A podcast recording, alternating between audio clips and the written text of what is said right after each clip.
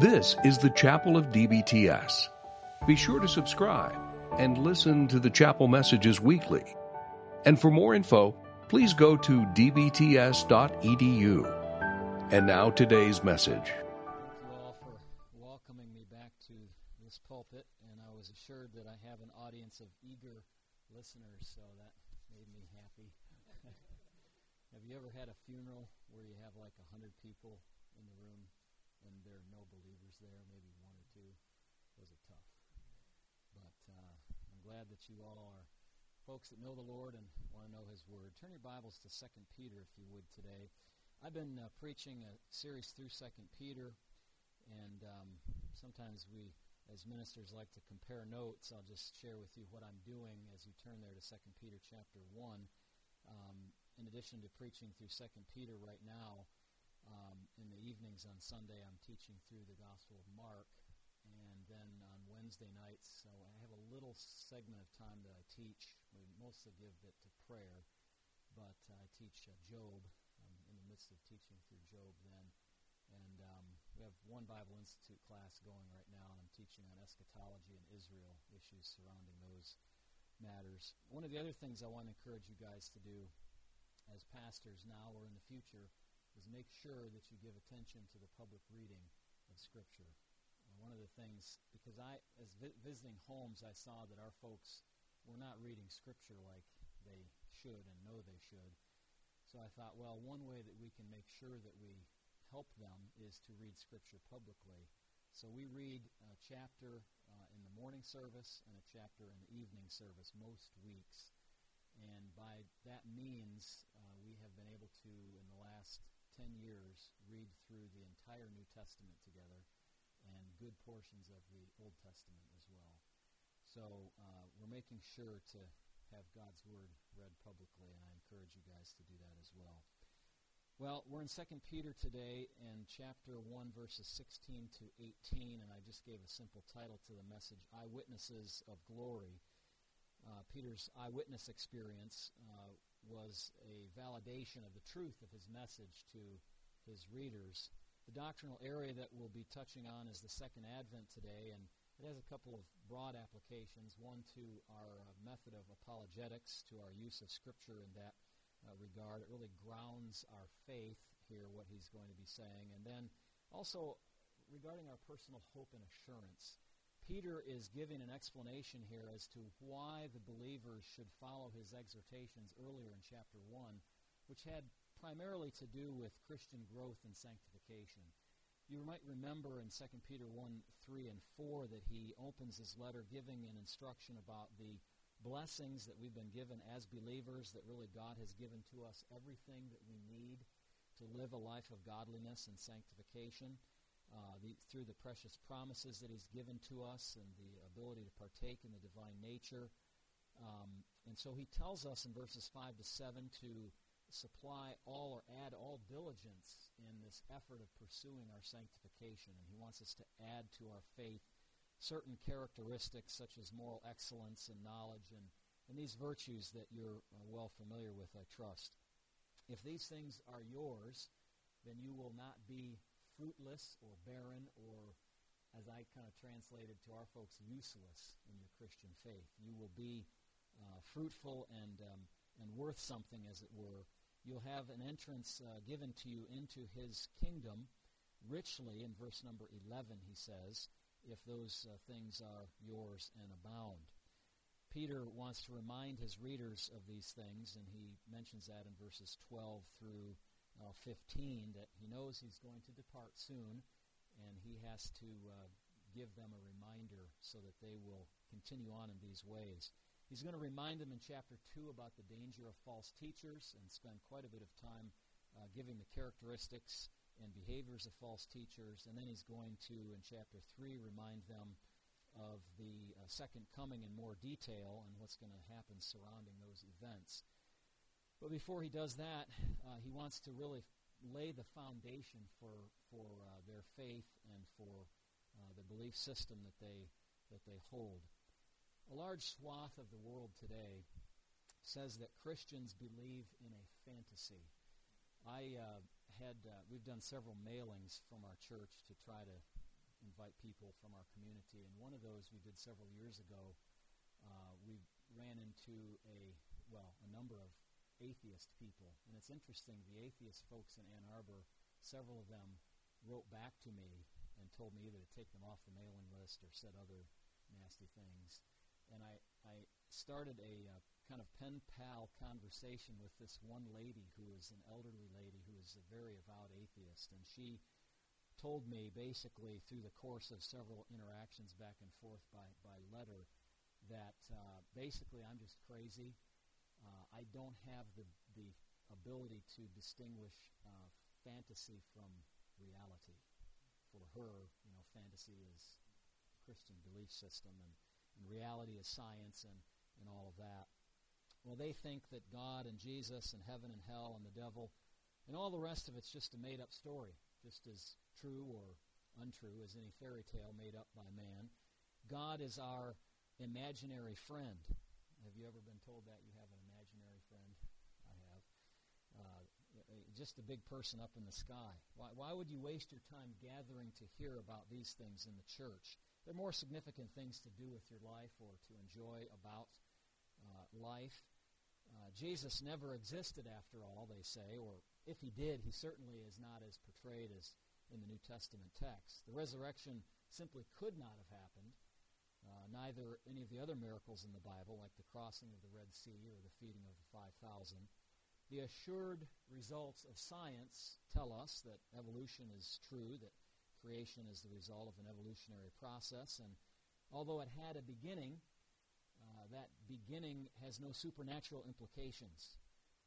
And as clever as your Christian narrative may be, it's entirely made up. You folks have real brain problems because you cannot distinguish fantasy from reality.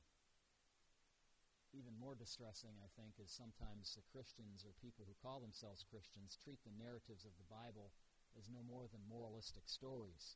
The stories, in fact, in their minds could be false, but they convey truths that are important for us to get along and be nice to one another in our lives. And of course, if you as you know, chop off the foundation of the scriptures like that, you really have nothing left but moralism.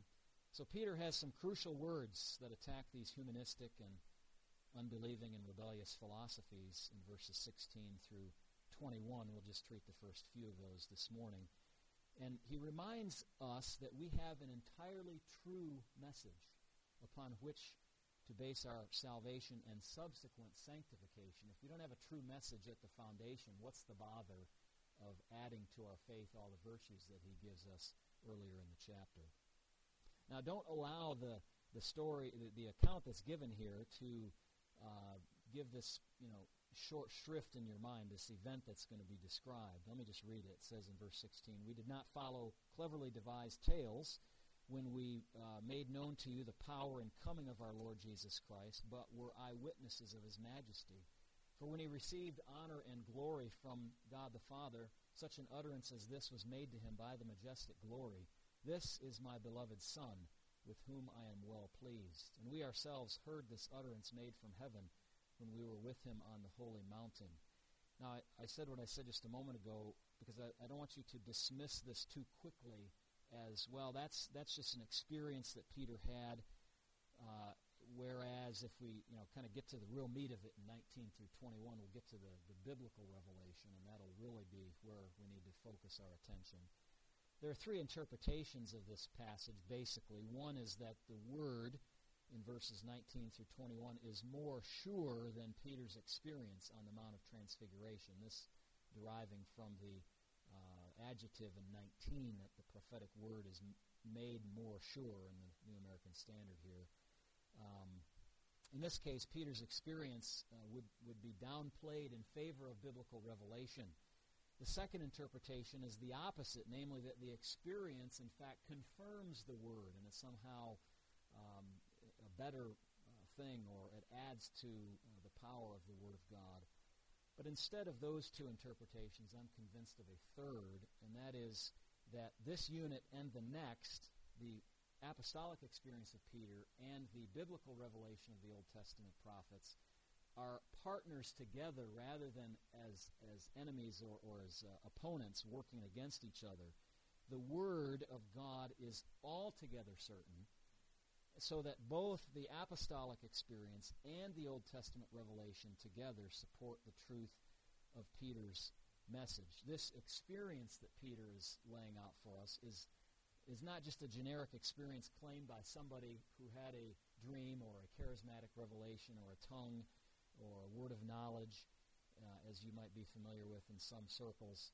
This is an experience had by an apostle with the Lord and other apostles present with him, with the presence and the voice of God the Father. Therefore, this, we could say experience, this apostolic revelation really, is strong enough to stand on its own two feet. It doesn't need any other confirmation or need to be upstaged by verses 19 through 21 in the biblical uh, prophetic revelation of the Old Testament. So this experience was revelational. Peter made it known in turn to his readers. Far from pitting this experience against the Scriptures, Peter upholds both the heavenly revelation in the New Testament and the prior Old Testament prophetic revelation as two witnesses, both supporting that Jesus will return with power and great glory. He does a similar thing in 2 Peter 3 2. If you look there, he says, uh, again by way of reminder, that verse 2 that you should remember the words spoken beforehand by the holy prophets and the commandment of the Lord and Savior spoken by your apostles. So he includes the prophets, the Old Testament, the apostles, the New Testament, and including the Apostle Paul in verses 15 and 16 of that same chapter, chapter 3, where he mentions the Apostle Paul. So he extols two revelational witnesses to the faith the Old Testament revelation and the New Testament revelation together are the revelational foundations of Peter's apologetic methodology. It's kind of like he just says simply, look, if you want proof, I have two witnesses the Old Testament and the New Testament.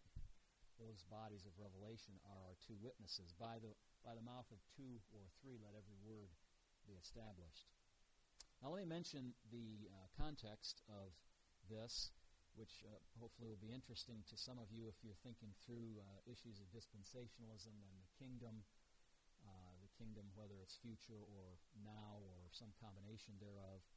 Um, and, and just the general context that Peter has here. The, the Bible uses the term kingdom of Christ or kingdom of the Lord or kingdom of God or kingdom of heaven to refer to precisely the same thing. It is a yet future geographical governmental domain over which the church will rule under the supreme authority of Christ, the monarch, who, in which, rather, Israel is at the head of the nations, and in which Satan is banished, or from which he's banished into the abyss. God will install Jesus as king in Jerusalem, and all the world will be required to pay homage to him, like in Psalm 2. Now, there are three reasons to recognize that this context in 2 Peter is heavily kingdom oriented. The first reason is that we're, if you look in verse 11, verse 11, you see that Peter says, For in this way the entrance into the eternal kingdom of our Lord and Savior Jesus Christ will be abundantly supplied to you. Uh, I take it that there's a lot of confusion out there about kingdom and heaven and church, and uh, I, I, take it that he's talking about a kingdom setting here. We'll see why with the other two reasons, but th- we're talking about an entrance into something called the kingdom. It's something that is future. Uh, secondly, the second evidence that we're in a kingdom context is this. If you look in the passage that we're looking at, uh, notice the, the phrases that are used about this coming of our Lord. You have the power and the coming of our Lord Jesus Christ. We have the, the majesty, the honor. Uh, we have the glory that is mentioned.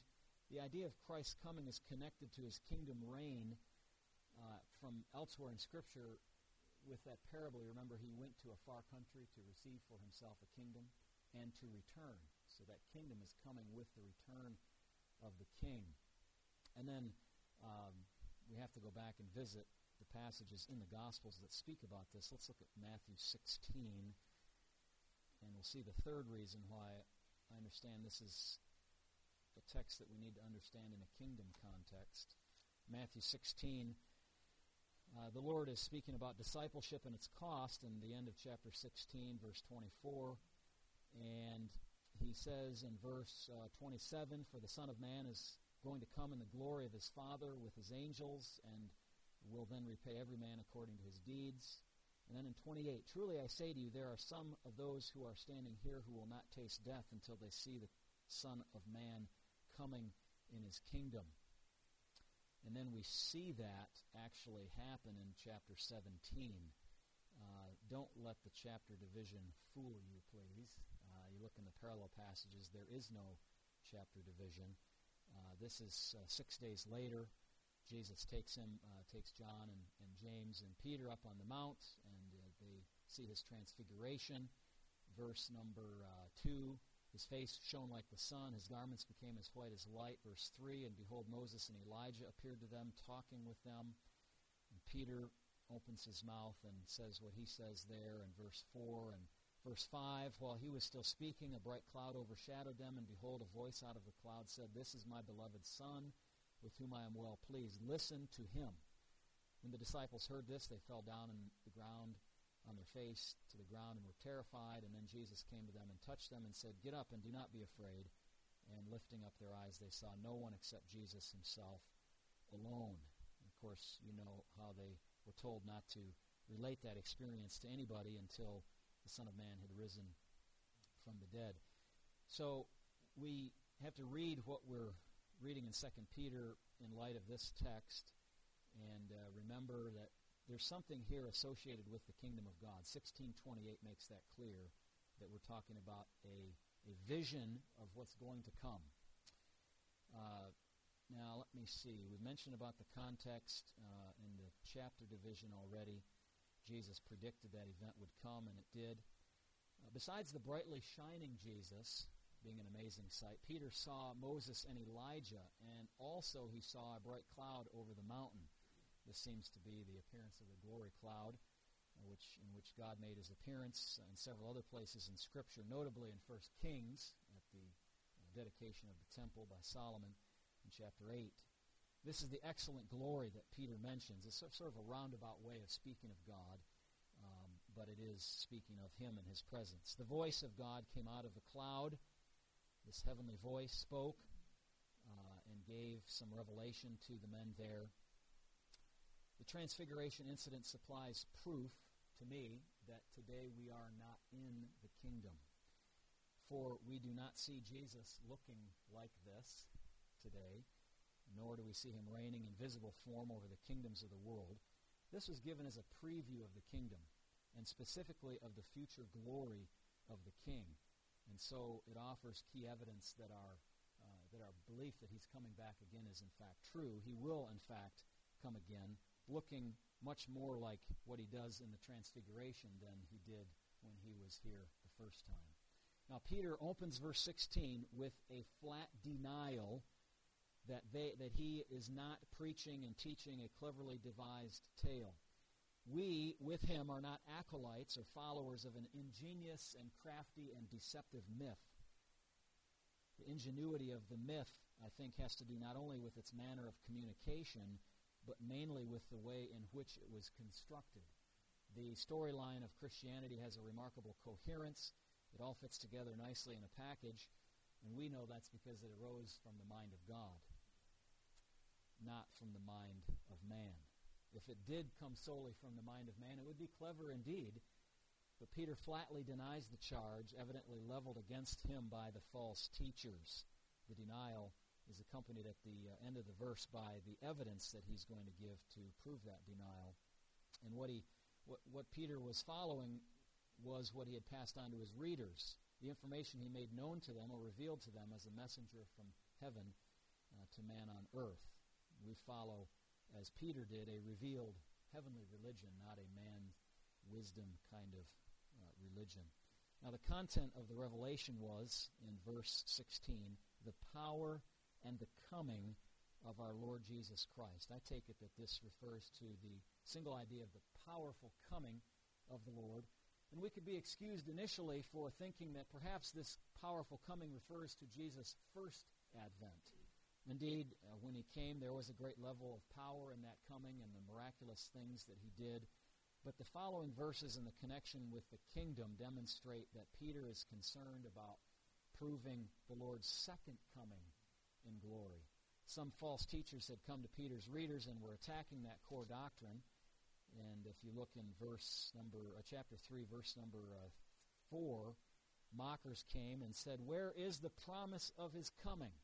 For ever since the fathers fell asleep, all continues just as it was from the beginning of creation. See, we haven't, we haven't seen the black swan yet, so no black swan exists, using uh, Taleb's book title, Black Swan. He's saying we, we haven't seen any coming of Christ, so it's just not going to happen. It hasn't happened lately It's not going to happen in the future, they mock. And so the, the readers were experiencing that kind of attack on their faith. We might mention, too, that they were experiencing, I'm sure, an attack on their faith in regard to the first coming, which is reflected in 1 John. People were saying, look, he didn't come in the flesh. That's not real.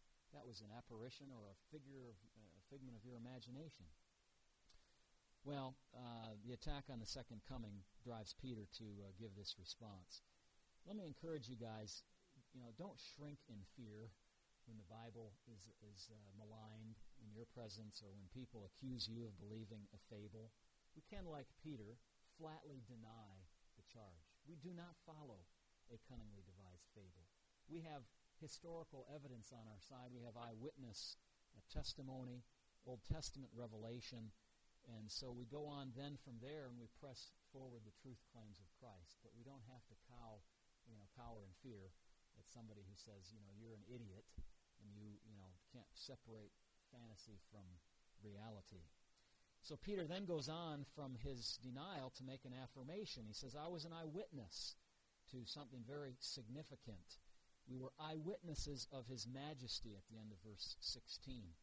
They saw with their own eyes a change come upon Jesus. Their story was no myth, but it was actual history. They saw a sight that's hard to describe, but two features were called out. You had the shining face of Jesus, and you had his extremely bright white garments, as if light was emanating from his body somehow. Well, we know that comes from his, his glory that was really masked in his, uh, in his, in his incarnation. The appearance here seems to be more glorious than his post-resurrection appearances at the end of each gospel a little detail is given as to his physical appearance in those cases. Uh, but the fact that several people did not initially recognize Jesus, remember on the road to Emmaus or even the women at the tomb, might indicate that he wasn't extremely bright and shiny then, like he is here in the Transfiguration passage. This, again, uh, looks like a kingdom preview, and it looks more like his description in Revelation 1.13 when he appears to John in, in resplendent majesty and glory. Moses and Elijah were there also, appearing in a glorified state, and they spoke with Jesus. Luke records the interesting detail that their conversation had to do with his approaching departure. That's, I think Jesus lived with that over his head all of that time and knew about that approaching departure. But they, uh, they knew he was about to accomplish something significant in world history on the cross as a display, even of his great glory in his humiliation. So, does seeing amount to believing then for Peter? You know, I saw it. Uh, Peter is contrasting the, the idea of clever tales to actual eyewitness, eyewitness events. We have three eyewitnesses. We have Jesus himself in, in all of this. Some people would, would say that, you know, those that would say that we have an imaginary friend, I wonder what they would say if they were actually there at the Mount of Transfiguration. It would be interesting to see what their um, what their expression would be after that. But they still might and might likely not believe because of their sin, and they might reject the Lord despite that. Luke chapter 16 reminds us that even if somebody sees a resurrection from the dead, they will not believe still. If they don't if they don't believe Moses and the prophets, they're not going to believe though someone rises from the dead and tells them about the awful horrors of the place called Hades that the rich man there was experiencing. So seeing is not believing uh, for some, but it is believing for others, depending on, of course, on the work of God's Spirit in their soul. Uh, give an illustration. Uh, a friend of mine at the church, shortly after he was saved, in his great zeal in those early days of his salvation, shared his faith with a coworker, and the coworker shocked him by saying, "Look, friend, if Jesus were to show up right here at this lunch table, I still wouldn't believe in him." That's the hardness of sin and the difficulty uh, which we face as we share the gospel with people. Well, a caution here. People who have an experience, even a demonic experience, uh, can be stubborn in their insistence that the experience reveals truth and is the basis for their reality. They affirm that their explanation of their experience is infallible and thus becomes their authority. Therefore, we need more than a mere experience, even eyewitness experience. I've ministered to people who say, Pastor, I saw some very strange things. And I'm not here to deny that you saw some very strange things. I'm just wondering what the source of those strange things was that you saw. Uh, you know, recall that Peter's experience was not merely an experience. You know, I saw it, so it must be true. This was an apostolic, divine revelation from heaven. That's why Peter is going to go on to talk about the prophetic word.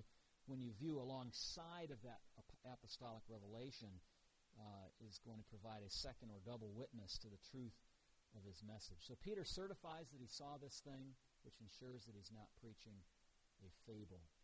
And so, in addition to what I mentioned earlier, and what by way of application, don't be, don't cower in fear when people say you're believing a myth. You know, we can deny that, and we should. But also, we should be totally confident about our faith in Christ. Listen, don't make Pascal's wager. Okay, that's not a, a great way to go. It's not the right way to go at all. We're, we're not in the back of our minds saying, well, just in case I'm wrong, you know, I'm going to go this route. We don't have to do that. We know that what we believe and teach is 100% true, and that forms a good foundation for us to move on in maturity. Peter makes a second affirmation here. I put this under the heading, he was an ear witness. He was an eyewitness, but he was also an ear witness. He heard something from God as this happened. Not only did he hear it, but he fully understood what he heard. This is uh, not always the case. Remember in John chapter 12, a voice came from heaven to Jesus, and some of the people didn't understand that voice. Um, when, G- when uh, Jesus ministered to Paul on the road to Damascus, the people didn't, that were with him didn't necessarily understand what they were, what they were hearing. But Peter understood uh, what was being said to him. And here, here's what God said he said in verse 17, This is my beloved Son, with whom I am well pleased.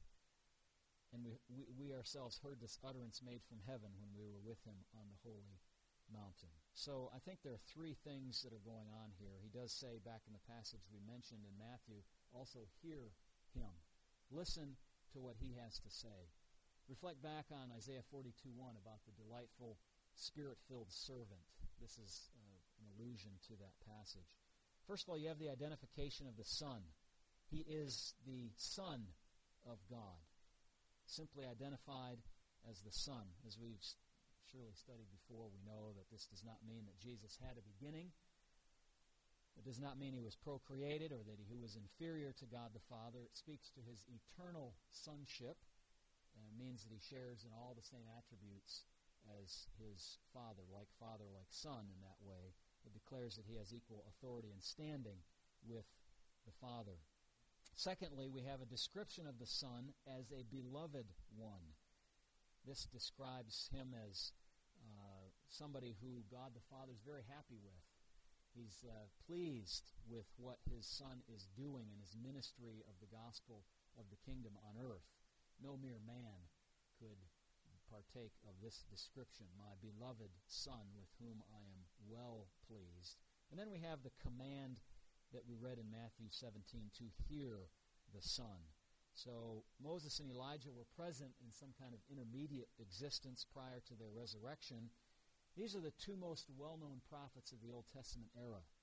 But God points the disciples rather than to Moses and Elijah. He says, I want you to hear him, my beloved Son. And I think there's a good bit of significance to that. The contrast to the Old Testament prophets is clear. There's something new and important which is uh, on the scene here uh, from the Son, which was not available in the Old Testament prophets in their writings. Uh, good dispensationalists will always point to John 1.17. Their, uh, the law came by Moses, but grace and truth came by Jesus Christ. There's something of a discontinuity that is occurring with this new dispensation that has arrived. And that would be good to heed for those of our friends that uh, partake a little bit too much of the Old Testament law for sanctification. We need to, to remember that there's a hear him uh, call in the Mount of Transfiguration. There are clear implications also here for progressive revelation and the discontinuities that uh, it brings in this new age. Now, the combination of these ideas shows not only that Peter uh, saw the majesty of King Jesus, but he also heard a report of it from God the Father. He received honor and glory from God the Father. The honor, I think, is shown primarily in the words of the, of the Father to the Son, and the glory is shown in his majestic appearance. And this brings me to my third little piece of application, and that is look, if Jesus receives honor and glory from the Father, what ought you to give to Jesus? If the Father glory, gives him glory and honors him and appreciates him, then we too ought to receive, ought to give rather, honor to the Lord Jesus Christ. He should receive from us honor as Savior, as Lord, as Shepherd, as King, as Head, and in fact, as our God. If we don't honor Him, then we don't honor the Father who sent Him. So Peter was a witness of this kingdom preview. He's speaking uh, here of truth that undergirds his exhortations to Christian growth. His reminders would be utterly useless if they were based on a false premise. If Christianity were false, there would be no reason to bother growing in character or preparing for our entrance into the kingdom of Christ, which wouldn't be coming if it weren't coming. But on the basis of good eyewitness testimony, we can be assured that our faith is well founded. Christ will return in honor and glory, and the, then the issue of, the, of entry into the kingdom will become critical. Uh, he is coming back, and the question is do you want an entrance into the kingdom of Christ? And do you want a rich entrance into that kingdom of Christ? Only those striving diligently will receive a rich entrance into the, uh, into the kingdom. Uh, perhaps, you know, on another note, in your darker days, you've wondered, is this all worth it? Is this really true? Perhaps those people to whom you minister will have some of the same questions. Is this really right? Is Christ coming back? It seems like he's taking a long time. And there's so many awful things in this world, and people's personal assurance begins to wane, and, and they flounder about. It's very worthwhile to go through this passage with our folks, with ourselves even, because uh, they face and we face the same attack. Christianity is a myth.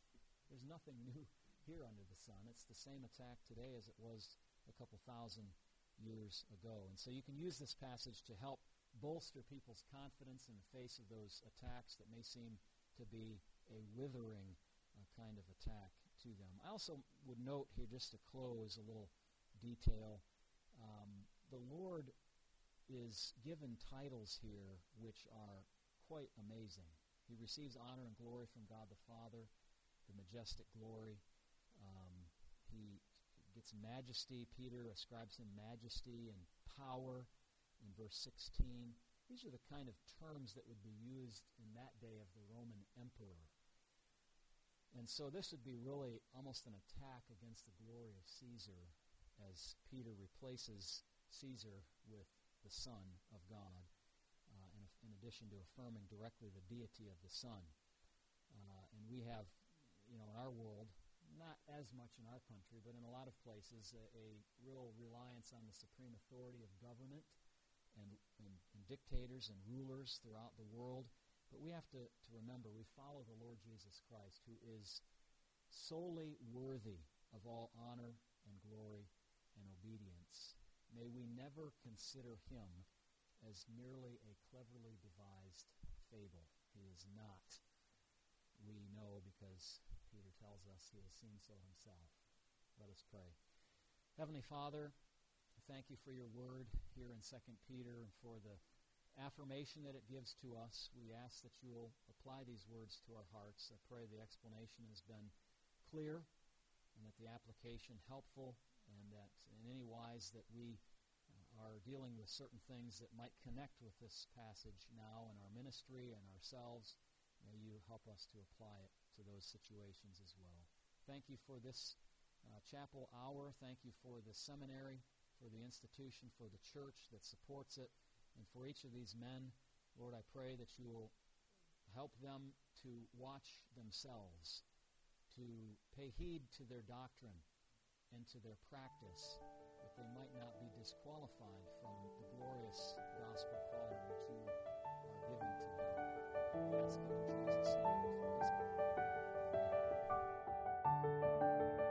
Thank you for listening to the DBTS Chapel Hour. DBTS is a ministry of Intercity Baptist Church. To find out more about Detroit Baptist Theological Seminary, please go to dbts.edu.